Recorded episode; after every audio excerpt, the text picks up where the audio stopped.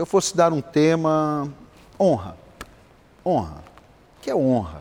Né? A gente ouve tantas pessoas, eu queria que você, sendo possível, Provérbios capítulo 3, versículo 35. Provérbios capítulo 3, versículo 35. Diz assim: A honra é a herança dos sábios, mas o Senhor expõe os tolos ao ridículo. Vivemos um tempo em, vivemos um tempo em que as redes sociais, apesar de ter uma boa tarefa, né, ela também trouxe muita tolice. Né? As redes sociais é uma benção. Se não fosse ela, a gente estaria complicado aí nesse momento, não teria como chegar na sua casa, chegar na sua vida, uma palavra. Então a gente sabe que tem muita coisa boa, mas também tem muita tolice. Às vezes colocamos questões pessoais. Eu não estou aqui dando uma aula do que você deve ou não fazer. Eu quero fazer você pensar, eu quero fazer você absorver a palavra de Deus sobre honra. É, colocamos amargura, colocamos futilidades. É, muitas vezes invadimos a, a, a privacidade do outro porque o outro expõe a sua privacidade. Expomos nossas reais é, situações, mas muitas vezes omitimos as reais situações. Como é que você vê isso aí, quando a palavra honra entra em seus ouvidos?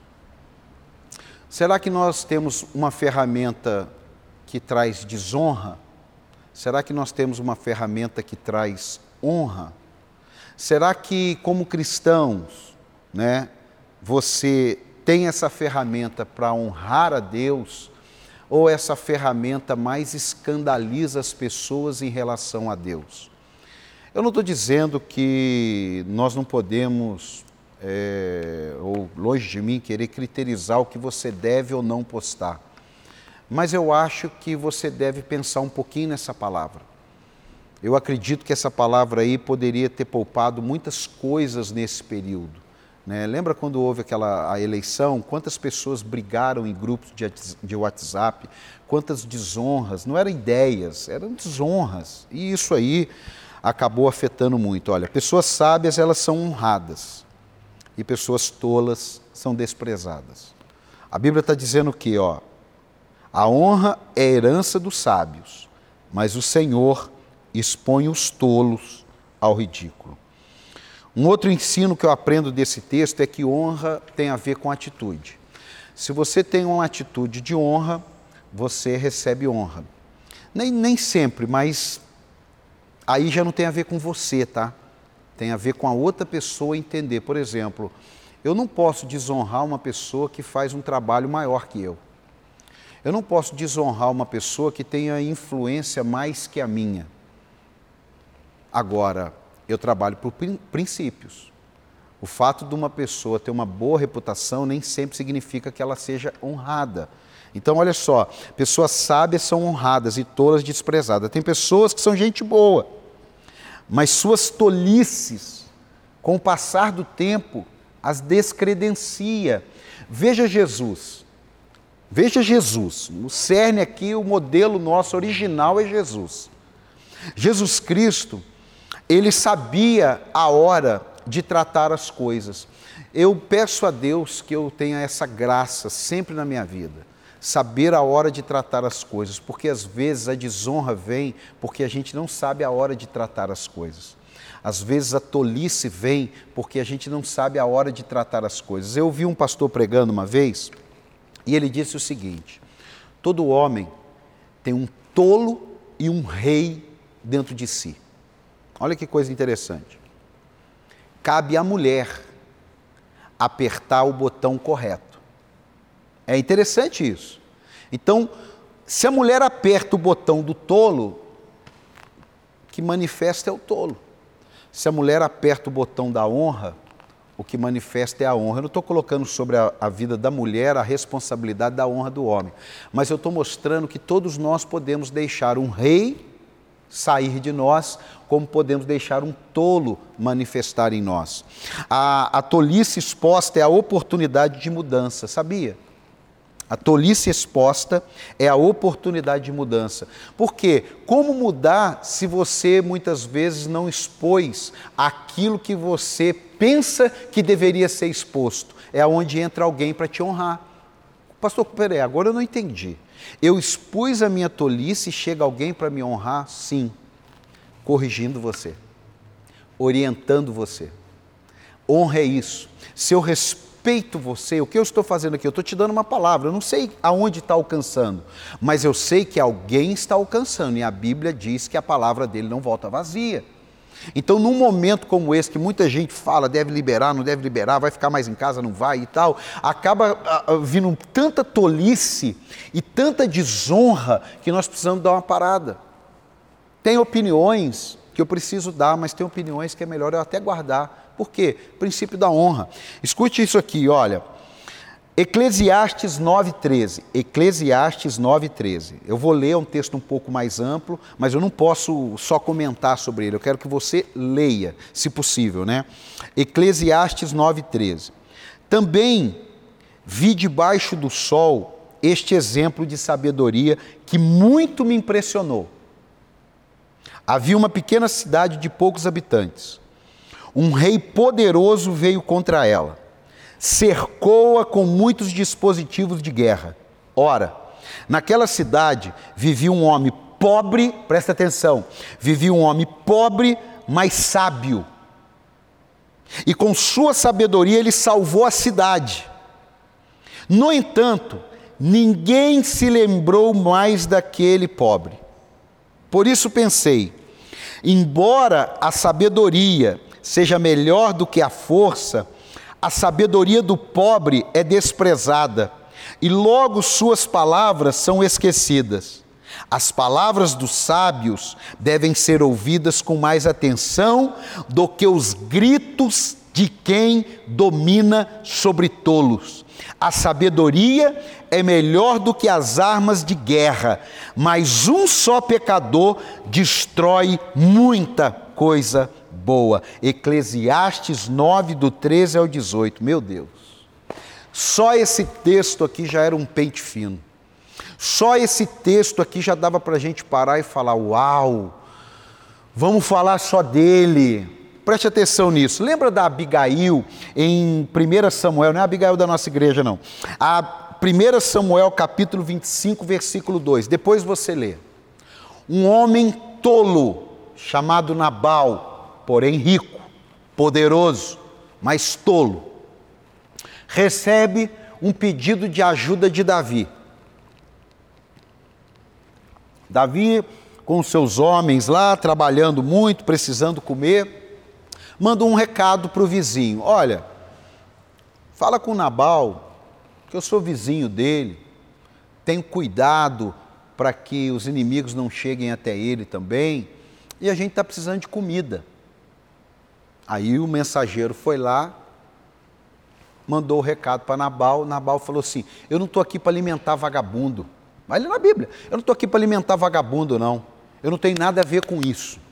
Aí o mensageiro chega para Davi e fala assim: Ô Davi, deixa eu te falar uma coisa. O cara mandou um recado mal criado aí. Que recado mal criado? Ele falou que não está lá para alimentar vagabundo, não. Davi ficou doido, irmão. Davi ficou doido.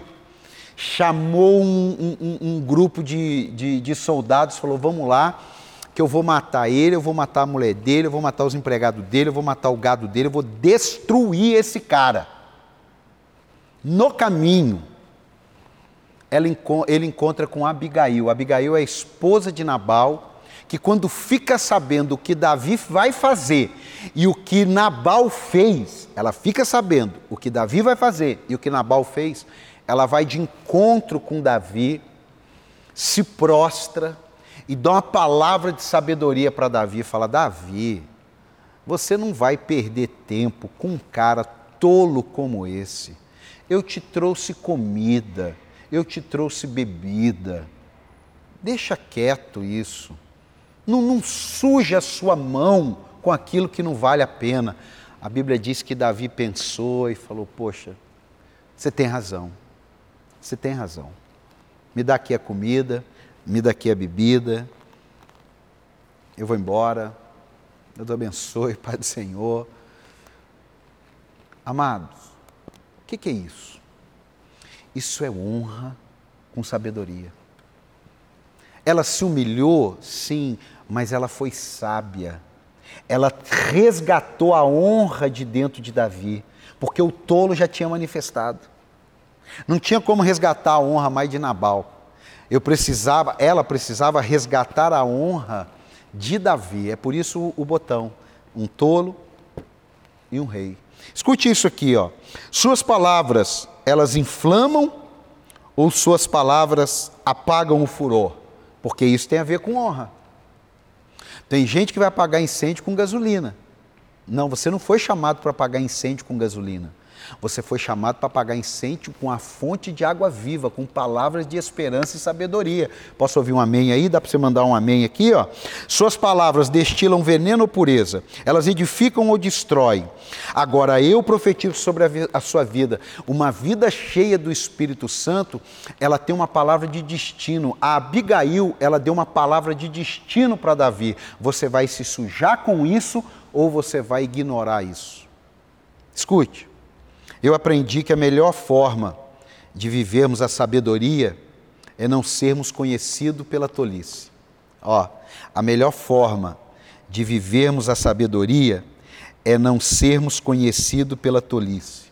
Repete aí. A melhor forma de viver a sabedoria é não ser conhecido pela tolice. Eu já cometi tolice na minha vida e às vezes posso até realmente acabar cometendo, mas eu quero sempre que o Espírito Santo me diga: Paulo, você errou. Conserta e muda essa sua atitude. Eu não quero errar, eu não quero ser tolo, mas se acontecer, eu sei que eu tenho um Deus que me perdoa, eu sei que eu tenho um Deus que me instrui, ainda que as pessoas possam não querer te perdoar, não querer te instruir, a palavra de Deus é instrumento para trazer essa honra de dentro de você. Você sabia que muitas pessoas não sabem lidar com a honra porque não tiveram, não aprenderam, nunca foram honradas.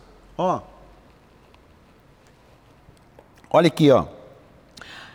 É muito grande, mas leia na sua casa. 1 Coríntios, do do, é, capítulo 12, eu não vou ler porque é grande.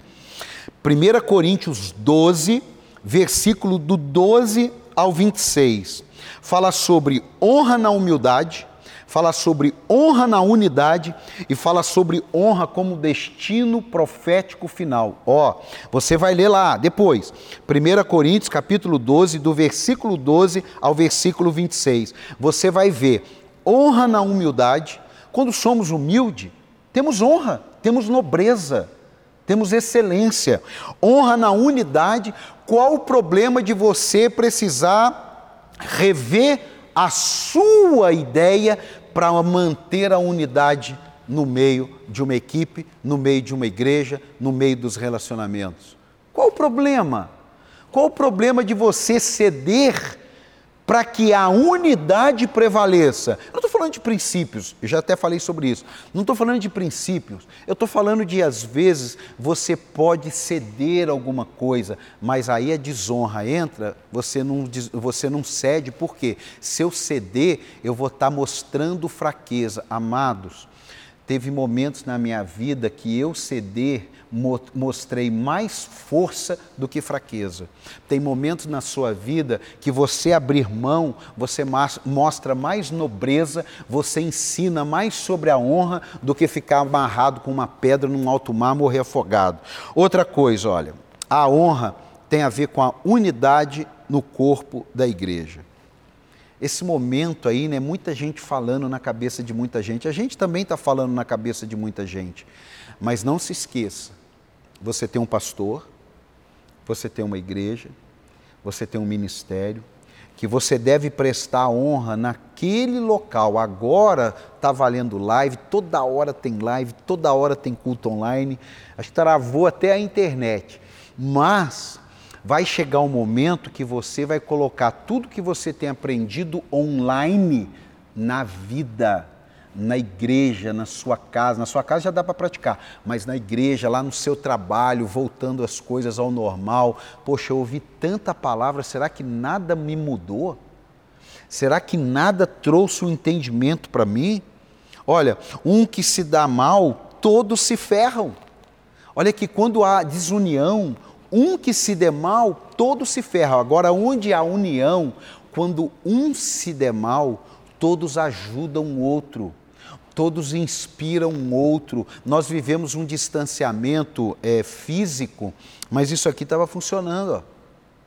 Será que você não ligou para ninguém? Dá tempo ainda falar: olha, me perdoe, eu passei esse período todo, não te dei uma ligação. Ah, pastor, mas o outro não ligou. Ei, ei, a salvação é individual, a obra é individual de cada um, faz a sua. Ô oh, rapaz, foi mal, hein, cara? A gente acabou que nem se falou. Ah, é verdade e tal. O que, que te custou isso? Nada. Não, pastor, custou porque ele deveria ter ligado para mim. Não, amigo. Rever sua vida. Ó, oh, o valor de cada um nesta terra é, no trabalho, na igreja e na família, revela a nossa honra. Eu tenho uma mensagem, eu não sei se ela ainda está no ar, que ela chama Quando morrer, irei deixar saudade ou alívio? Hum. Eu gostaria muito de deixar saudade. Eu gostaria muito que as pessoas, literalmente, do fundo do seu coração, chorassem no meu velório. Por quê? Porque é sinal que eu signifiquei alguma coisa. É tão bom quando você vai num velório e chora a saudade que aquela pessoa está te causando por aquilo que ela representa na sua vida. Então, quando morremos, é claro, é, há distanciamento, há uma série de fatores, né? As pessoas que eu conhecia há 20 anos atrás, que não me relaciono mais, é outro papo. Mas naquele momento, as pessoas próximas a você, que se relacionam com você naquela fase da tua vida, elas irão se sentir aliviadas ou elas irão sentir saudade. É uma coisa para a gente pensar, porque isso aí vai ajudar a gente a trabalhar mais a honra. A Bíblia fala sobre dar valor e honra ao outro. Dar valor e honra ao outro. É muito ruim, eu não sei se você já teve algum caso desse, mas é muito ruim um ambiente aonde você não recebe a honra. E Jesus falou, né? Os profetas não têm honra na sua casa, mas você não precisa se preocupar com isso. Você tem que viver. Ele só estava dizendo aquilo, não é que é proibido ter honra, é que é, é da escolha de cada um. É da escolha de cada um. Tem gente que pega um estranho ama ele em meia hora. Tem gente que está com a pessoa 10 anos ali e ainda não conseguiu amar. Então, quer dizer, é honra, um dando valor ao outro. Ó, podemos também falar em dar mais honra ao próximo que a nós mesmos. Isso tem a ver desde que você se levantar e dar o seu lugar para alguém se sentar. Não, pode sentar aqui, porque a gente tem uma cultura de deixar o mais velho sentar. Além de deixar o mais velho sentar, você já pensou que coisa bacana você dar lugar para uma pessoa sentar que não é mais velha? Ah, pastor, eu não faço não, isso é bobeira. Será?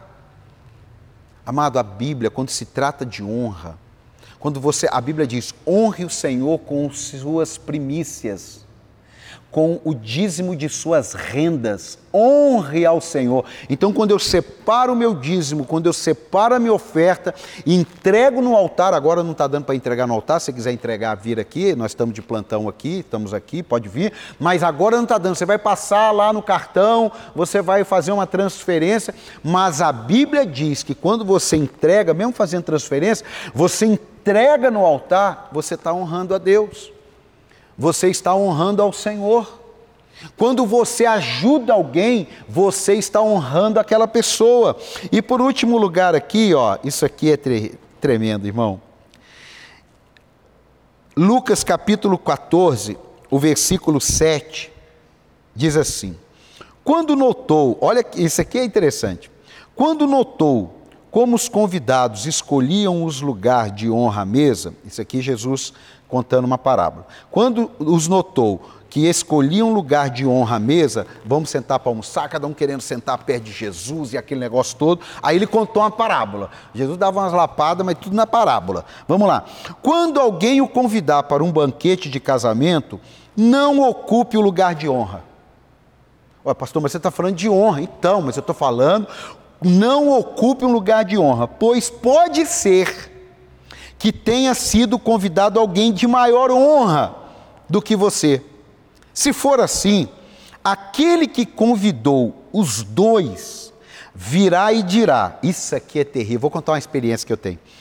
Dê o lugar a este, Então, humilhado, você precisará ocupar o lugar menos importante. Mas quando você for convidado, ocupe o lugar menos importante, de forma que, quando vier aquele que o convidou, diga: Amigo, passe para um lugar mais importante. Então você será honrado na presença de todos e de todos os convidados, pois todo o que se exalta será humilhado, e o que se humilha será exaltado. Lucas capítulo 14, versículo do 7 ao 11. Eu encerro aqui comentando esse tópico. Amado, estava todo mundo querendo saber quem era o maior no reino da terra, no reino do céu, e Jesus fala assim: Eu vou te contar uma parábola. E aí ele conta essa parábola. Quando você chegar num lugar, numa festa, seja em algum lugar que você foi convidado, senta numa posição mais comum. Porque se o convidado quiser que você sente numa posição de honra, ele te chama. Esse é o princípio do aquele que se exalta será humilhado, aquele que se humilha será exaltado. Eu uma vez, eu fui num culto, era uma conferência, e aí a gente estava numa sala tendo um, um lanche para os pastores e tal. Aí o cara chegou e falou assim: vamos para o culto, pessoal, vamos para o culto. Aí todo mundo foi pegando a Bíblia e tal. Eu cheguei, ué, eu fui para o culto. Eu cheguei, a galera foi sentando, eu sentei no banco da frente. Fui sentando, fui sentando, é, todo mundo sentando. De repente, chegou um pastor mas assim, muito conhecido. Quem que era o primeiro que estava sentado na primeira cadeira da lateral? O garoto aqui. O rapaz que estava organizando chegou, Pastor Paulo, você não faz um favor? Sentar ali e deixar o pastor fulano de tal sentar? Puxa vida. Que momento, irmão. Eu lembrei, eu lembrei dessa passagem da hora. Aí eu levantei, peguei minha Bíblia, cara, me deu até um calor, me deu até um suador. Aí eu fui sentar, estava cheio, eu tive que sentar umas quatro, cinco fileiras para trás. Meu amado. Eu não fiquei com raiva do garoto, eu fiquei com raiva de mim. Eu não fiquei com raiva de ninguém ali naquela hora, porque eu estava tão constrangido que eu não tive espaço para ter raiva. Acabou aquilo dali, tudo certo, acabou o evento, foi top, passou, vamos embora. Aí, meu amado, o mundo dá volta. Eu vou, estou no mesmo ambiente, mesmo ambiente, meses depois. Vamos para o culto, vamos para o culto, vamos para o culto. Aí eu vou, levanto. Uma, duas, já sentei na quinta fileira. Natália, uh, uh, filho do Lebron James, aqui ó. Tô aqui, Marcelinho. Foi enchendo, foi enchendo, foi enchendo. Eu tô lá, irmão. Tô sentado na quinta fileira. Aí o garoto, o rapaz, o pastor que cuida, né, um cara novo, ele chegou lá em mim e falou assim: Pastor, por favor, é para o senhor sentar lá no altar. Não, não era para sentar mais na primeira fileira era para sentar lá no altar. Aí eu peguei minhas coisinhas. Aí eu já não estava suando mais, né, irmão? Eu estava feliz, né? Aí fui. Irmão, a Bíblia é palavra de Deus, amado. A Bíblia não é um livro para a gente ler, não. A Bíblia é um livro para ser revelado a gente. Você está entendendo isso? Eu vi isso aqui, ó, às vezes o simples fato de nós obedecermos 100% à palavra de Deus pode mudar consideravelmente ou extraordinariamente a sua vida em todas as áreas. Agora, se tem uma área que Deus não brinca, é a área da honra. A, a área da honra, quando Lúcifer, ah, eu queria ser adorado igual ao Altíssimo, tchau, pode ir embora. Você está querendo roubar a honra. Não, amado tudo que te roubar a honra vem da parte do mal. Nada que nos roube a honra. Às vezes eu dá uma vontade de deixar isso acontecer, né? Porque às vezes acontece alguma coisa, você vai, não, não, não, não, eu não vou deixar o mal prevalecer. Deixa quieto. Olha, eu termino dizendo para você, Jesus é o dono da festa. E ele te convida a sentar no primeiro banco. Ele te convida a sentar na frente. Pastor, mas eu não sou digno. É, porque se ele te chamou, ele é o dono da festa. Amado, o dono da festa chama quem quer e põe sentado aonde quer. Se é meu aniversário, e eu falo assim, por favor, dá licença aqui às crianças, que agora vai sentar adulto. As crianças têm que levantar e sair. Se tiver meu filho sentado numa mesa, numa cadeira do lado, eu falo assim, filho, pula duas cadeiras que eu quero fulano sentado aqui. Eu sou o dono da festa. Amado, Jesus é o dono da festa.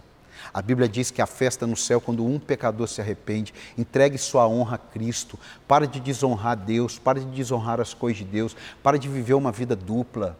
Isso é vida de desonra, isso é vida que não acrescenta. E aqui, ó, para terminar, os dois precisam ser alinhados. O que, que precisa ser alinhado?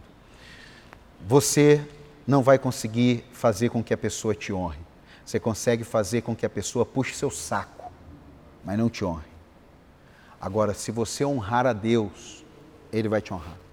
Se você se manter firme na palavra de Deus, Ele vai te honrar. Se você obedecer a palavra de Deus, você está honrando a Deus, pode ficar tranquilo, Ele vai te honrar. Vamos orar. Tenho certeza que você foi abençoado. Tire a desonra da sua vida.